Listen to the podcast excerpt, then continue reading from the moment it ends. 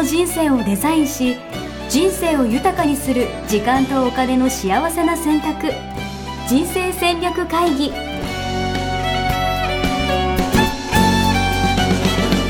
の番組は将来の仕事やお金人生にもやもやと不安を抱えている皆さんに元資産運用のプロキャリアとお金の戦略を同時に考える人生デザインコンサルタントの高頃もさあやが過去5年間延べ1700人の人生を望む形で豊かにしてきたメソッドを時間とお金の選択という切り口からお伝えしてまいります。皆さんおはようございます。おはようございます。ミッションミッキー人生デザイン研究所の高頃もさあやです。今日も元気に応援しです。はいありがとうございます。はいありがとうございます。よろしくお願いします。枕言葉はないですね、はいいや、びっくりする考え、びっくりする考えてなかったんで、ちょっと何も出てこなかったですね、本当に。はい。まあ、たまには、次は頑張ります。はい。毎回変えるっていうのがあれなんじゃないですか？あの、ハードル高いんじゃないですか？やっぱ気づきました。やっぱそうなんですよ。なんか毎回、なんか、今日何話そうとか全然、まあ打ち合わせとかあんましてないじゃないですか、我々。うん、うん。でもこの枕言葉だけはちょっと考えさせてくださいみたいな感じで考えてやっぱね、これはね、はいあの、決めといた方がいいですね。なるほどね。うんちょっと、この1年はこれでいくとかね。えー、そうなんだうん。OK です。わかりました。また次回頑張ります。はい。じゃあ次回からということで。はい。今日テーマあるんですけどいいですか？はい、どうぞ。あなたはどっち？絵を買ったことある？はない？ということで。いきなりね、あの、あんまりやったことないテーマですけど、やっぱ時代はね、あの、アートとかね、芸術とか、うん、そういうことを知らなきゃいけない時代かなと思っていて、うん、うん。ままあ私的観点から言わせると、やっぱこう、左脳だけじゃなくて、こう、いかに右脳を使うかみたいなの大事だよね、みたいな話もあるし、うん。あとは、あの、まあ、最近 NFT とかっていう、なんかその、 non-fungible token だったかな？なんか代替性なんとかみたいな。デジタルアートとかがこう、販売できるような感じの仕組みとかもできてきてて、うん、うん。なんかその、アートのことを、アートの価値を知ることって大事だなみたいなうん、のをすごい感じてるんですよ。うん、うでも俺は全くそういうの興味がなくて、ん、うん、絵も買ったことないし、うん、美術館とかも行ったことないし、うん、うん、行ってもどう見ればいいかわからないし、みたいな、そんな状況なんで、うん、うん。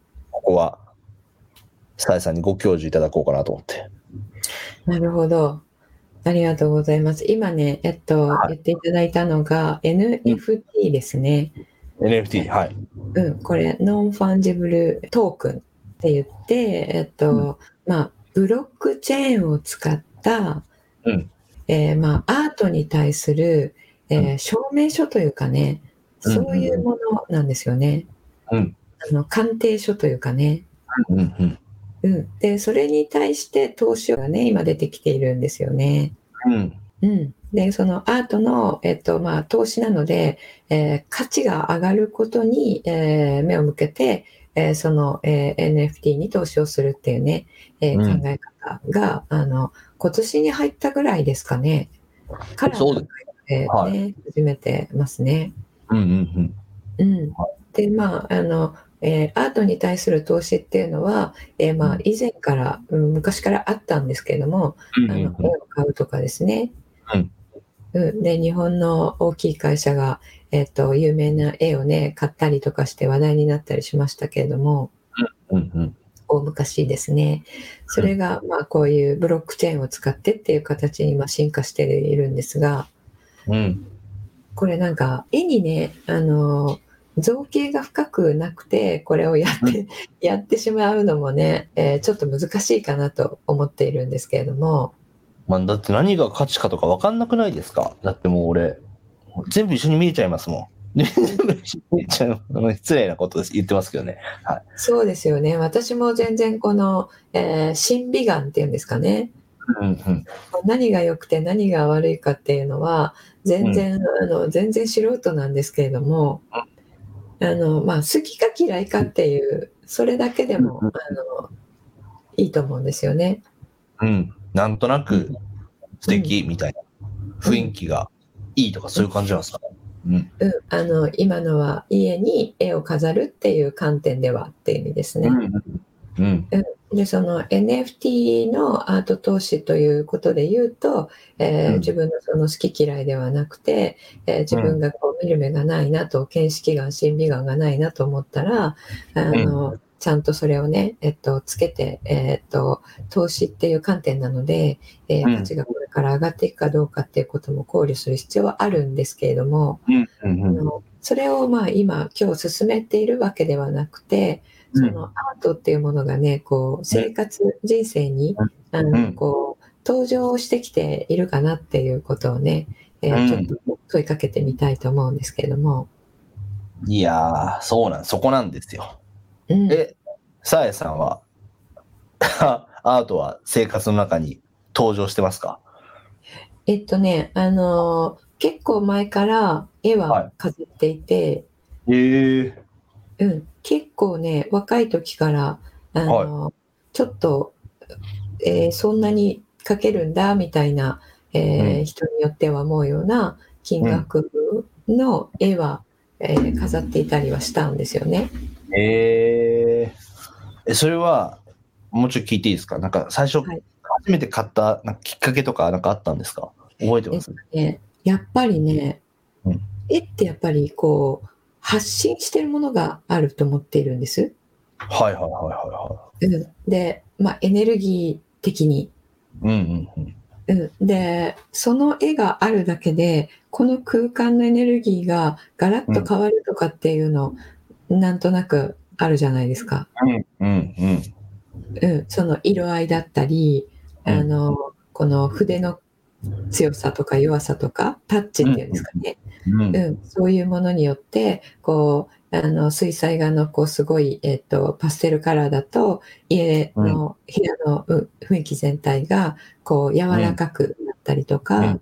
あとねピカソみたいな感じだったらこう、えーつ力強いあのパワフルな感じになったりとか、うんうんうん。そういうのは感じていたので、あの家の中をどういうエネルギーにしたいかっていうので絵を使っていたっていう感じですね。えー、すごい。え、それちなみにな何歳ぐらいの時の話ですか？えーっとね、えーっと一人暮らしをしだしてからですか？27、8ですかね。えー、すごい。いやー、レベル高いな、やっぱり。意識レベル高くないですか？絵をくぐって。そんなことないのかな？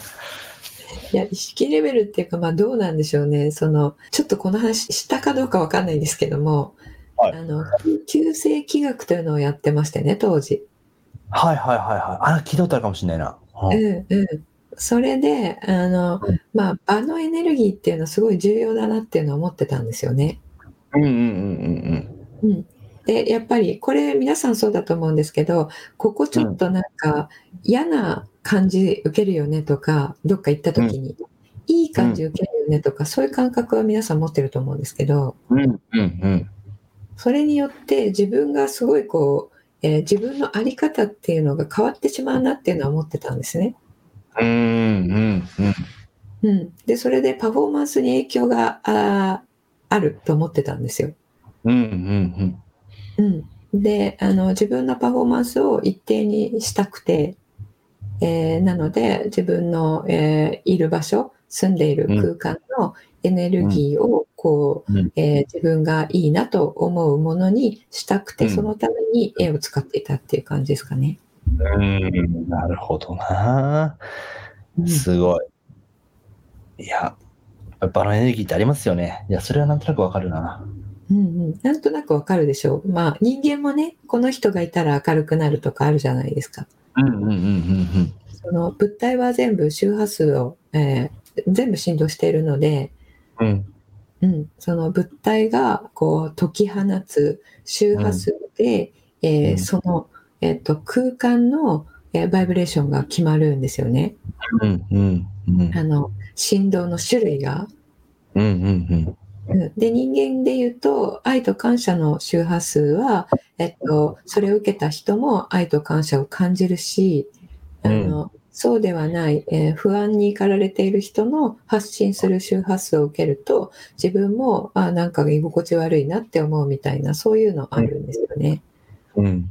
うん、なので、えっと、自分の力だけでその状態に持っていける場合は外側がどうであれ、えっと、関係なくなってくるんですけどもだんだんと。うんうん。ですけどもまだ自分の力で自分の在り方っていうのをこうキープできない場合にはこの外で、えっとこう整えるっていうのをね大事なんですよね。うん。外で整える。なるほどな。その場の力を借りるってことですよね。そうです、そうです。だから、匂いとかだと、もうそれもね、当てはまるので、アロマをね、炊くとかいう方も多いですし、うん、うんあの、壁紙の感じとか、家の家具とかもそうですよね。うんうんうんうん。うん、座り心地だけではなくて、その家具の色合いとか、あの、えーこう、それが与える、なんていうんですかね、あの、雰囲気ですよね。そういうものもね、影響を与えるので、あうんの、まあこれもどこに価値を置くかなんですけれども、例えば睡眠が大事っていうのを分かっていたら、えー寝具にね、お金をかけますよね。うんうんうん。うん。ですけど、えーそれは別にあの寝るだけだからっていうので何でもいいっていう、えーそこに価値を見出さない場合は、あの、そこにはお金かけないんですよね。うんうんうんうん、それとまあ同じですかね。うん。なるほどな。でなんかその、なんかその、心地よさっていうのかな？なんかここを大切にするみたいな、なん、うーん、その、左脳的じゃないか感性っていうかね、うん考え方っうん、ていうのは、なんか、より重要になってきてるなみたいな、うん、うん、一人一人が自分らしくの、その自分らしさってなんだろうみたいな話も近いと思うんですけど、うん、うんまあ、そうかもしれないですし、なんかそういう意味でも、まあ、自分の心地いい空間を知るとか、自分の好きなことを知るとかね、自分がこの絵好きだなみたいなことを感じるみたいなのってすごいうん大事なんだろうなっていうのはすごい感じますよね。うん、うん。そうですね。これ人によってね、表現違いますけれども、えーうん。コンディションを整えるとか、あり方を整えるとか、あとあるいは、うん自分の、えー自分で自分の機嫌を、こう、えー整えるみたいなね、うんうんうんそういう言い方をする方もいますけれども、あの、こそれが、そのあり方で、えーその人が携わるのが、まあ、パフォーマンスになってくるので、まあ、この、えーポッドキャストは、働くっていうことをね、幸せに働くっていうことをテーマにしているので、えーまあ、うん。すべてその自分のパフォーマンスに、えっ、と、つなげて話をしているんですけれども、うんうんうんその自分がいる空間で自分がベストコンディションになってパフォーマンスが上がるんであれば、えっ、と、アウトプットも質量ともに上がり、えー先週言ったこととつながりますけれどもね、その時間あたりの、えーアウトプットも質量上がるということは、えっ、と、提供する価値が上がるっていうことですよね。うんうんうんうんうん。っていうことは、それの対価としていただく報酬も上がるっていうことですから、うんうんうんこれね、あの、投資になるんですよね。なるほど。なるほど。そこがつながるんですね。そこがつながるんですよ。で、それが実際に、えー収入の、えーうん上昇という形でリターンになってくるんですよね。うんうんうんうんうんうんうん。まあじゃあ逆を言うと、とりあえず絵だけ買ってもダメだよってことですか？うん。そうですね。その目的、その NFT の投資、アート投資として買うのか、そうのん自分のあり方を整えるための投資として買うのか？うんうんうん。で選ぶものもね違ってくると思いますしうんうんうん。それがねまたあの絵からねいろいろ感じ取る方は、えー疲れて帰ってきてあのちょっと多少落ち込んでる時でもその絵を見たらねあのエネルギーが湧いてくるとかだったらねあの、えーそのたんびにあの飲みに行って、えーうん。体を酷使して飲み代を払ってっていうのがね、うん1年間に何回あるかっていうのを考えて、あの1回買ったらもう自分が処分するまでずっと自分の手元にあるわけなので、確かに。うん、それを全部足したらね、えーうんそのコスト分がなくなるわけなので、そのうん足したらね、来金額だと思うんですよ。なるほどね。考えたら、そうですね。うん。うん、なのでね、絵にそこまで出すのどうなのっていう考え方もあると思うんですけど、このように考えると、うん出す価値はあると思うんですよね。なるほど。うん、すごい。ちなみになんか、そういう絵とかに興味があるって人は、うんどこで買う？どう、どうしてるんですか？画廊とかに行くんですか？画廊ですよね、多分ね。私はこの間、あの、えー武田総雲さん、こちらにもゲストで2回出ていただきましたけども、行かれてましたね。展示会なんですかあれ。古典ですよね、あの、彼の絵になってくるね。うんうん。彼の絵、絵、絵ではないですね、書道ばっかりが、もう、すごい数がね、展示されていて、えー、うんえ、それさ、買ってましたね。買ったんですよね、あれ。うん。えー一点ね、あの、買わさせていただいたんですけれども、うん。えー予算的には、えーかなり思っていた予算をオーバーしたんですが、うん。うん。ですけど見た途端に、えーうんこれは私が買うものでしょうっていう、いや、すごい。いや、皆さん、あの、さえさんのフェイスブック、フェイスブックだよね、あれね。お見たい Facebook で、うん、上げてますので、ぜひねあの、見ていない方は、見ていない方はってお友達になっていない方は、ぜひあの見ていただきたいんですが、高頃もサーヤでね、検索するとすぐ出てくると思いますので、そう、さえさん買った賞が見れますんで。うんえ、あれが、やっぱり見た瞬間、買わなきゃみたいな感じなんですか、これは。私のでしょみたいな感じなんですか。うん、あの、お待ちしておりましたって言われました、その絵に。ソウンさんにじゃなくて、絵にね。絵に、絵絵に書にですね、書道に、まあえお待ちお待ちしておりましたって、あの、椅子から立ち上がって、じゃあ行きますかみたいな感じに、えー身だしなみを整えている感じだったので、ー、旅立つ気満々みたいなね。なるほど。うん、そうです、そうです。あの、感謝という2文字なんですけれどもね、うん。あの、書っていうのは書く方のね、えーあり方が本当に出るなと思ったんですけれども、うんあの本当にね、すべての作品がうん愛と感謝に溢れていて、うん。えーあんまり絵心ないとか書なんてわからないっていう方もたくさん言ってらしたんですけれども、うんこれね SNS で私も知ったんですがあの、うん行かれた方ほとんど皆さんこう SNS に作品をアップしていて、うんうんうん。であの見ていたら涙が出てきたっていう方がすごい多かったんですよ。えうん、それはねやっぱ愛のね周波数をね波動を感じるからだと思うんですよね。ー、すごいなうんなで、そのうん作品は、どっかで一体見られる、見れるんでしょうか？さやさんが。あのうんありがとうございます。えー弊社のセミナールームの、えーはい。一番前には飾って前面に飾らせていただきますのでい。なるほど。東京のえちなみにはい、東京のね、セミナールーム、大参道の。うん、え、ちなみに今そこって使ったりとかしてるんですか？いや今全部ズームなので、えー今はね、使ってないんですよね。そっか。いや、見に行きたいですよね。ね。ねあの開けたらぜひあの、えー来ていただいてねあの、はぜひぜひ皆さんにもねこの、えっと、エネルギーをね感じていただきたいと思ってそういう意味もあってですね、あのこれ、えーセミナールームに置かせてもらいたいなと思って、えーうん。購入させていただいたんですけどもあのぜひね、えっと公開する日とかもね設けたいと思いますので、おー。いいね。いいですね。公開日ね。うん、行きまそししょう。たらね、あの一日そこにいますので、えはい。ーいい時にね、来ていただければ。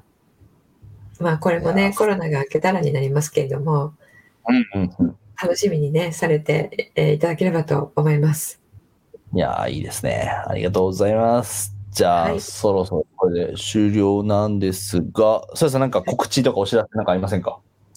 そうですね。えっと、ありがとうございます。人生デザイン構築学校 JDS12 期が11月の末から、えー開始されますので、えーうんその、えー入学説明会を兼ねまして、1日入門体験講座っていうのをやっているんですけれども、えー9月の、えっと、えーそうですね、これを、えっと、放映する頃には、えーもう9月もいっぱいになっているかと思うんですが、えー10月分、多分このタイミングには、えー公開されていると思いますので、うん。えー日本講座の方ですね、詳細確認していただいて、えー今、ここのポッドキャストでお伝えしていること、あの、全体の、えー考え方のごく一部なんですけれども、えーその時間の使い方とか、えっ、と、人生デザインの仕方とか、それを具現化していく、えー方法とかですね、そういったものをどうやっていくのかなっていうものを、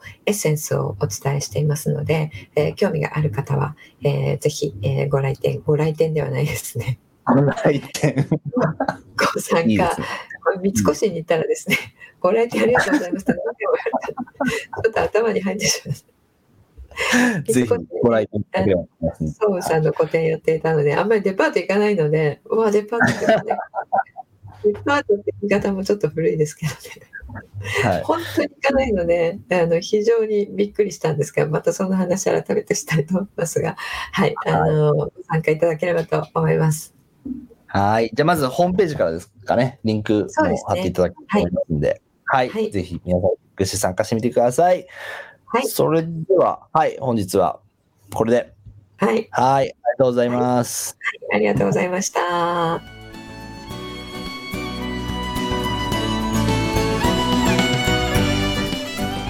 人生デザイン構築学校では通年募集を開始しました1日入門講座説明会こちらにご参加いただくと、えー学校でどのような授業を受けることができるのか体験をすることができます。そしてカリキュラムはどのようなものなのか、えー中に入っている方はどのような人がいるのか、えーさらに卒業後の人生はどのような人生が待っているのかそういったことを体験学習そして説明を聞いていただくことができます。毎月2回ないし3回開催しますので、えーこれまで半年または1年待っていただいていた方もぜひ直近の入門講座説明会にご参加いただければと思います、えー特典もご用意しています、えーこちらで皆さんとお会いできることを、え楽しみにしております。